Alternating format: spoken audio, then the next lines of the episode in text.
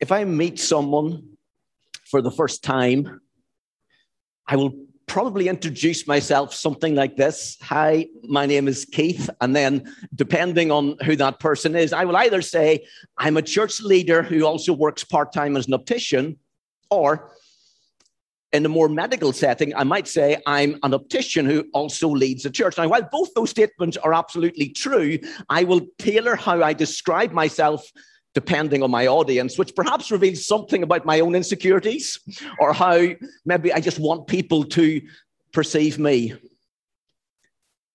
wonder how you would describe yourself.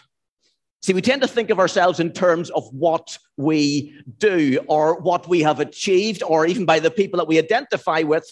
But Paul has got a very different answer in verses 21 to 23. And he reminds his readers that a massive change has taken place in their lives when they became Christians. Then he shows them how they are now, and then he tells them how to live up to that challenge. But before we look in a little bit more detail at those verses, I think it's important to anchor them into this whole chapter. Now, the reason, the reason why we preach through whole books of the Bible is to make sure that we do not distort God's word, because just picking random verses, sometimes out of context, can lead to misunderstanding. So, just as Emma did last week, I want to tie this sermon into what we've already heard. You'll notice an unusual picture behind me. This picture was a wedding present that was given to us by my brother in law.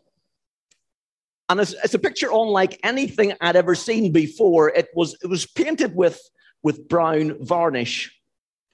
There are two people in that picture, but the more you stare at it, the, the more you see, it just looks different from different angles. It's almost like a 3D view to the to the whole thing. And but the most interesting thing for me about this picture was how it was created.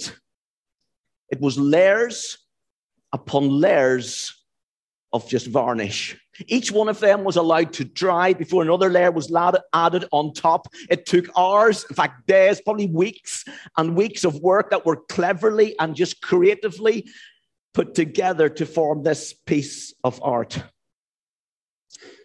In verses 15 to 20, the bit that Emma talked about last week is the backdrop to the verses that we're going to look at today, but it's also it's also the backdrop to who we are. And Paul begins he begins by creating this portrait of Jesus. And in a similar way to the painting that, that I've just shown you, he paints this picture of Jesus by building up layers upon layers of truth. And Paul's purpose in this in these breathtaking verses are simply just a declaration of praise so as we listened to emma last week i hope you weren't just sitting here thinking you know that's nice but instead, you were able to stand and you're able to stare and to look and just to be captivated by Jesus. And Paul wants us to understand how great Jesus Christ is and that, that everything else just pales into insignificance compared to the glory of Jesus. You see, there is no one, in fact, there is nothing better than him. He is the reconciler of everything, but also it's only when you understand who Jesus is that you will really begin to understand who you are. For a more, deta- more detailed exploration of these verses, if you haven't, if you weren't here last week or you haven't listened to the podcast yet, do listen to Emma's podcast. It's online. But just here are some of the highlights. See, Paul begins by painting and he begins by declaring that Christ is over all things.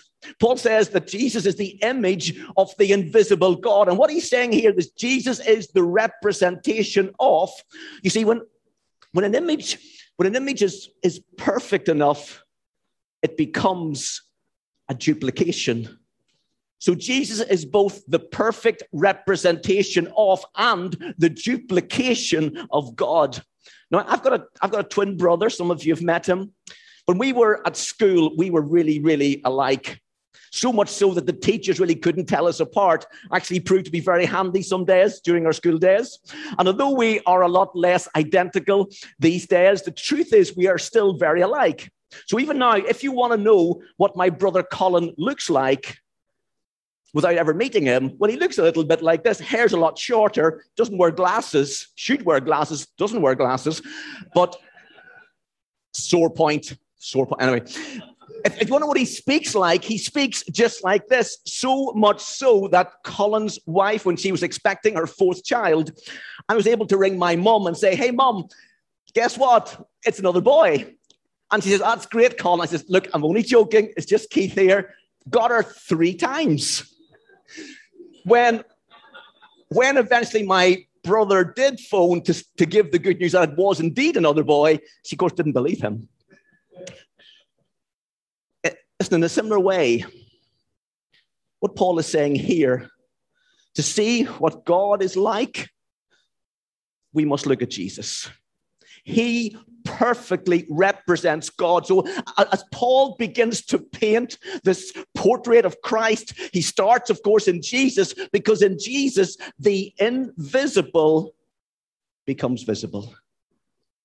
Jesus is not less than God, he is God revealed to us. And then the next layer that Paul adds is that Christ created all things. See, he created everything in heaven and on earth, everything that, was, that we see and everything that we, we don't, every nation that has ever existed, every ruler, every king, nothing exists without Jesus. Now, the Gnostics, these false teachers that were around in the days of, of the Colossians, they thought that the creator God, the God of the Old Testament, was not God, but something, someone who is hostile to him. This is why Paul insists that God, who created the world, was not a hostile being, but Jesus, the Son of God. Jesus, he was there right at the very beginning. And then the third layer that Paul adds in is that Christ is the purpose of all things. Christ created all things, but also we see that all things were created for him. He is the purpose. He is not only the source of creation, he is also the goal of creation. This entire universe was created to be his so that we might worship and enjoy him. You know, the question is asked, perhaps more than any other question, is why am I here? What is my purpose in life? What, what does this all mean? In fact, the number of self help books in our libraries, on our book, in our bookshops, on Amazon, of course, other um, online providers are available. Um, they're, they're, they're proof of this. But the best answer to this question is found in the Westminster Shorter Catechism. Puts it like this What's man's purpose? It actually says, What's man's chief end? It's to glorify God and to enjoy Him forever. And we have been made for Him. And true joy and true pleasure comes when we live as the people that we are meant to be. That's the goal, that the purpose of each and every one of us is the pursuit of our happiness in God. There's no greater way to glorify Him. Jonathan Edwards, he writes this the soul of every man craves happiness. It's a universal hunger. It's within each and every one of us. And as Paul, as he paints he says, Look at Jesus. He is the purpose of all things. Fourth layer that Paul adds is that Christ is before all things. And, and, and, Paul wants to emphasize this eternal nature of Jesus, Jesus being completely God. And such is the mystery of the Godhead, the Trinitarian God, the Alpha, the Omega, the beginning, the end. There was no before, there will be no after. Jesus exists before he was born. He is the one who is infinitely eternal. Listen, we could spend hours discussing that last statement and thinking about it. And we still end up with the same conclusion that we just don't get it. The reality is that we must stand back in awe and wonder at Jesus, who is God and who is infinitely beyond our understanding. then the fifth layer that Paul adds in, he goes even further with that. He says, Christ sustains all things because not only is Jesus the creator and the goal of creation, he is also the one who holds it all together. From the beginning of this world to the end, he is the power, he is the authority that holds everything that exists. So not only did he make all things, but this universe would collapse without his power holding it all together. In him we live, in him we move, in him we have our being. Jesus Christ is Lord. And in everything, he has the supremacy. And whether you know it or not, whether you even want to acknowledge it or not, he is the supreme Lord of your life. Think about it. If Jesus created all things and holds everything together, do you, do you think that he is sufficient to meet every single one of your needs? I think you know the answer. Of course, he is. He can do that and so much more. And, and it's out of this background, out of this backdrop, out of this beautiful portrait of Jesus with all of its complex layers that Paul asks us to look at ourselves and at others. Because into this painting of Jesus, you are added in. And as Paul turns his attention to us, he begins with a description that most of us would want to forget what we once were. Have a, have a look around. Perhaps think of the people that you meet regularly. What, what do you see? For the majority of the people that we meet, they're, they're mostly decent sort of people, aren't they? They're, but as nice as they seem, the Bible speaks rather radically about them and about us because, because Paul is concerned that we remember who we really are. And in case you're any doubt, Paul begins verse 21 with the words, he says, This includes you. Colossians 1:21 This includes you who were once far away from God. You were his enemy, separated from him by your evil thoughts and actions. You must never forget who you were without Jesus. You were his enemy. But at that time, you probably didn't even know it. You, you most likely thought, you know what, I've never done really very much to, to very much against against God. And, and, and actually, there's possibly people even in this service this morning, and you're thinking, I'm not an enemy of God. How dare you say such a thing? I, I don't even give him much thought. And Paul says it's your mind and it's by your actions that show the true picture of who you are. And so often we want to put on a good act and we, we maybe even say the right thing, but our thoughts and our minds are anything but pure. Because the hardest battles that we fight are the battles that are personal ones to us, the, are the private things, those things actually nobody else probably even sees. And you can fool your friends, you may even fool yourself, but you do not fool God. You can try as hard as you might, but your natural instinct is towards sin. And the Bible tells us there's this, there's this terrible downward spiral of sin that begins so simply. It can even begin by regarding certain sins with, with, with horror. So when we do them, when we commit them, we are actually left with regret and with remorse. But as we continue down that path, there comes a time when we become desensitized to them and, and, and we can actually tolerate shameful things without actually feeling anything at all. And we can end up in a place where where we're no longer ashamed of our sins, where actually we may not even be aware of them. But it doesn't even finish there because there comes a point when God turns away. And the, the ultimate conclusion to continuing down this path that overrules our conscience is that we inadvertently train ourselves to do evil, to ignore guilt. The result is a reckless life. It's exactly the same consequence that Paul talks about in Ephesians chapter 4, where he writes, They've given themselves over to sensuality. so as to indulge in every kind of impurity, and they are full of greed. read a similar thing at the end of the second half of Romans chapter 1, where Paul says sin can get such a grip on a person that he loses his sense of decency and shame. And Paul says, That's who you were. And it's a dark, dark scene. It's your attitudes, it's, it's your values, it's your chosen thoughts that stand in such, such conflict with Jesus and his blunt view of our lives, however decent we may think we may be, is that before we knew Jesus, we were wicked. We lived in rebellion against God, but it is this realization of our sin, this realization of who we really are through the conviction of the Holy Spirit that is the first step to faith in Jesus. And Paul says, Remember who we were. Remember who you were. We caused the problem. We were responsible for the separation between ourselves and God. It was our sinful desires, it was our determined opposition to, to, towards Him.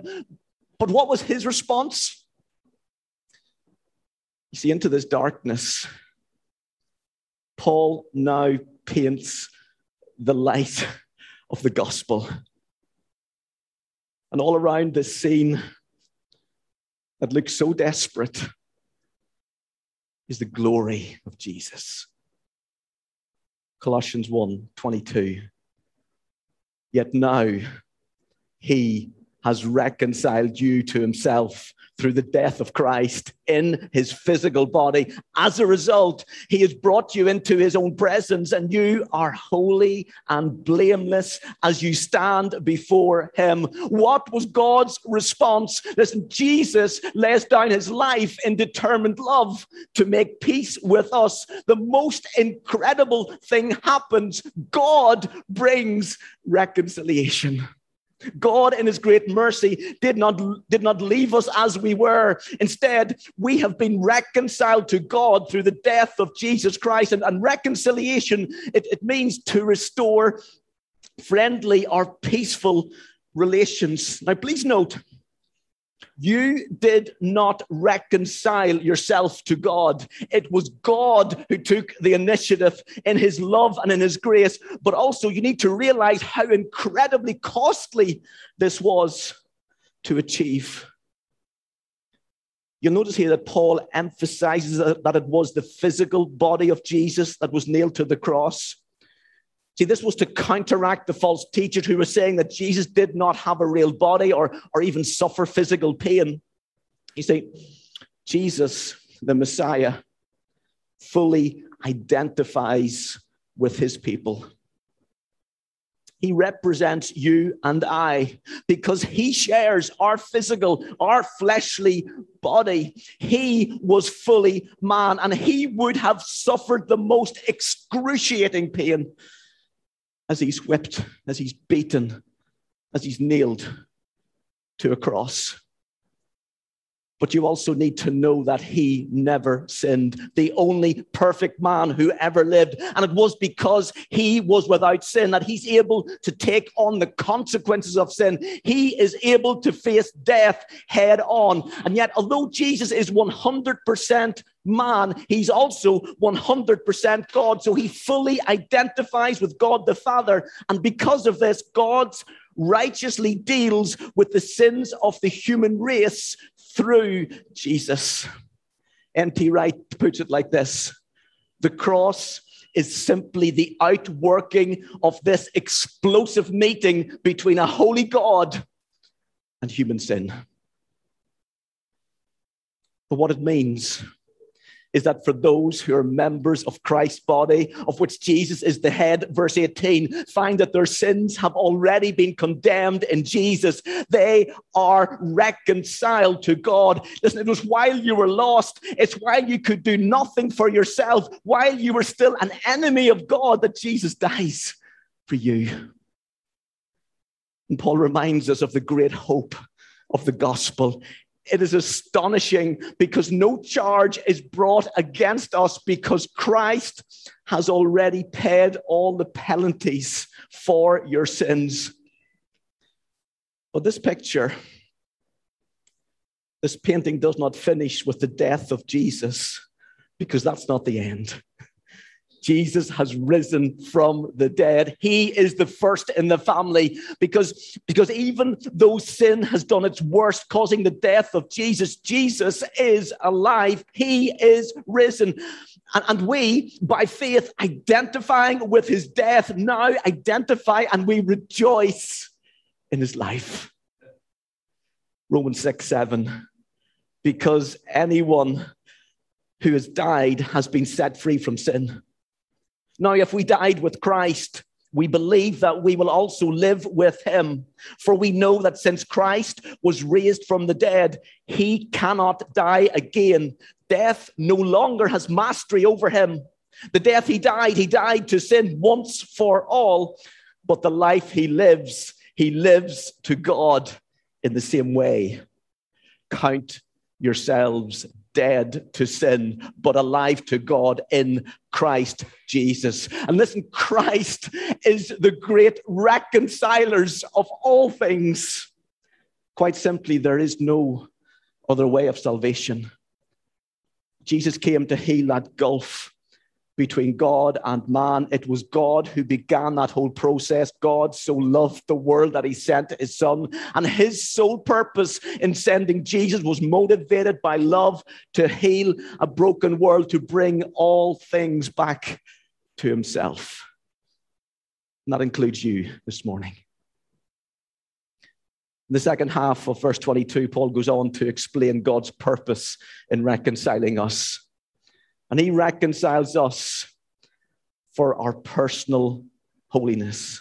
See, God doesn't make peace with us so we can just continue to be rebels. No, we we are reconciled so that we share in his life and his holiness. And, and, the impossible has happened. We have been brought into God's presence. And because of Jesus, we stand holy and we stand blameless before God. And the, the idea behind this word holiness is that we are set apart, or at least being set apart, and we are devoted to God. This means that God looks at you this morning and he doesn't see you as you really are, but he sees you as holy, as blameless, as above reproach, beyond any accusation.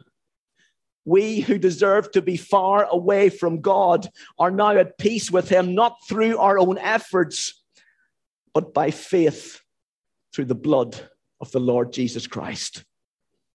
In Colossae, the false teachers were not happy with the simplicity of Christianity. They they actually wanted to turn it into some sort of philosophy. These Gnostics, as they were known, taught that you needed some sort of special knowledge, some special password in order to know God. Conveniently, it was the Gnostics who claimed to know these special passwords. And they were teaching that salvation is about intellectual knowledge rather than faith in Jesus alone. And today, today there are many people who around whose thinking isn't actually that different from what the Gnostics were, were teaching. In fact, even as Christians, we can feel that we need sometimes just to help God out. How often have you thought, if I could just read my Bible more, or if I just prayed a little bit longer, or discovered that sort of that special thing that could just make my life a little bit better and tried a little bit harder, that I could then maybe win favor with God. Maybe God would love me more if I did all of those things. Listen, that, that's a false gospel. You're saved by grace alone, through faith alone, in Christ alone. Jerry Bridges gives a wonderful illustration of God's grace and, and actually just our deep, deep need. If you think you can earn your favor with God, if you think just trying harder is gonna, gonna do something there, it's like, it's like two people attempting to jump across the Grand Canyon. Now, the Grand Canyon's nine miles roughly from one rim to the next. The world record holder for the long jump is 8.95 meters. Now, I'm looking around this morning and I'm guessing that nobody's going to beat that. Looking at some of you, no offense, not even get close. But what does it matter anyway? What does it matter? Whether you're the world record holder or not, we are all going to end up in exactly the same place if we were to make that jump. Because relative to nine miles, any attempt would be absolutely worthless to try and cross the Grand Canyon. But God has made a way for us to cross the Grand Canyon of our sin. And he didn't stop with eight meters to spare so that all the good people could make that final little jump. No, he built the bridge all the way across. And on the side of that bridge, he wrote the words, My grace is enough. You see, grace is not God making up the difference in your life. No, he did it all. And we are desperately dependent on him. See, the cross is proof that there's no length to which God would not go to rescue and to win a person's heart. And Jesus is not some lifeless sketch of God. No, as Paul paints this portrait, he begins with Jesus. Guess where he ends? with Jesus. In Jesus, there's nothing left out. He is the full revelation of God, and nothing more is necessary. But the wonderful, the amazing joy and wonder of all of this is that you are included in His extravagant out artwork. And He is worthy of thanks for such incredible love. And then, very quickly, Paul tells us how to live. Verse 23. But you must continue to believe this truth and stand firmly in it. Don't drift away from the assurance you received when you heard the gospel news. The good news has been preached all over the world, and I, Paul, have been appointed as God's servants to proclaim it. Now, maybe you are like me and you probably feel you're a long way away from being holy and blemish free. Thankfully, Paul doesn't leave us standing. See, this promise, like many promises in Scripture, holds true if Christians hold on to it. And Jesus has done all that is needed for our salvation. Listen, the, the only thing that we must do is believe and stand firm in the truth of the gospel. And of course, Paul knows that true Christian faith is the beginning of a life that was given by God and was brought to completion by God. But Paul also knows that genuine faith comes through patient, day by day living in the power of the Holy Spirit. You see, the fact that you that, that we are loved by God does not give the fact that we are loved by God does not give us the right just to do whatever we want. We're told to stand strong in faith and not to abandon the hope of the gospel. And reconciliation demands that each and every one of us in each and every situation that we should never lose confidence in God's love. In Jesus Christ, there is an in, inconquerable hope that never ends. It's amazing that all we need to do is just hang on to it. And Paul uses an architectural image of a house that is firmly set in its foundations. See, by contrast, the phrase drift away or move away in verse 23 actually can refer to an earthquake. It's no accident, I don't think, that the town of Colossae was built on a region known for its earthquake, earthquakes. So as Paul writes, he uses this imagery that the people will understand. But what Paul is saying is that if you are truly saved and that by faith you've built your foundation on the solid foundation, or you've built your life on the solid foundation that is Jesus Christ, you will continue in your faith and that nothing, nothing can move you. You've heard the gospel. You've trusted in Jesus, and He reconciles you. He saves you by faith. But notice what He's not saying. He's not saying that we are saved by continuing in our faith. He's saying we continue in faith. And this proves that we are saved. Listen, you are secure in Jesus Christ, and nothing can change that. Because your salvation, it's not dependent on you. It's all about Jesus. You are in him. You are part of his picture. And nothing can ever remove you from that. And as Paul brings verse 23 to an end, he, he just broadens his view from the church in Colossae to the whole world, and he makes this extraordinary statement This is the gospel that you heard and that has been proclaimed to every creature under heaven. And, and we, we are called to join Paul as a servant of God to proclaim the good news of Jesus and the living faith that we all share. But with this statement, there should also be a realization you don't need anything more than, and you don't need anything less than the gospel of Jesus Christ. He is all you need. I'm going to invite Rosanna and Nicole to come back. We're going to worship again. I want to challenge you today. Do you know Jesus? Do you know what it is to be a follower of Him? And are you you giving everything to Him. Listen, Jesus done it all. He died for your sins, He died in your place. You can know what it is to be blameless before God this morning, at peace with your Maker, knowing that when you die, that you will be with Him for all of eternity. And this is just a simple prayer of faith means accepting that you're a sinner. It means believing that Jesus is the only one who can save you.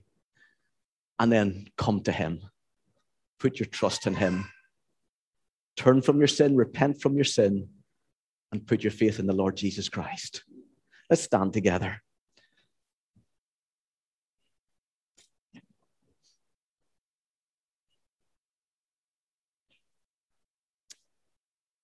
What I'm going to do, and we've, we've done this, do this a few times, I'm going to pray a prayer. And this, we're going to all pray it together. I know many, most people here probably Christians already, and that's wonderful. But I want to pray a prayer of commitment to Jesus, whether it be for the first time, or maybe you've already made a commitment, but just you're just not living how you should be, and you just need to just reaffirm your commitment to Him. So we're going to just, just speak out loud so that nobody's embarrassed. If you pray this sincerely, and if it's for the first time, why not come and why not come and speak to me about it afterwards, or or um, speak to someone that you came with? Let's just pray. Lord Jesus, I acknowledge that I need you. Just, just we speak together, just out loud. Lord Jesus, I acknowledge that I need you. I thank you that you died for my sin. And I acknowledge that I need you to forgive my sins. So, Jesus, I come now and I say sorry. I repent for those sins. And I want you to come into my life. I want you to be Lord of my life. I want you to be in charge. Thank you, Lord Jesus, for all that you've done. And I receive you now. Amen.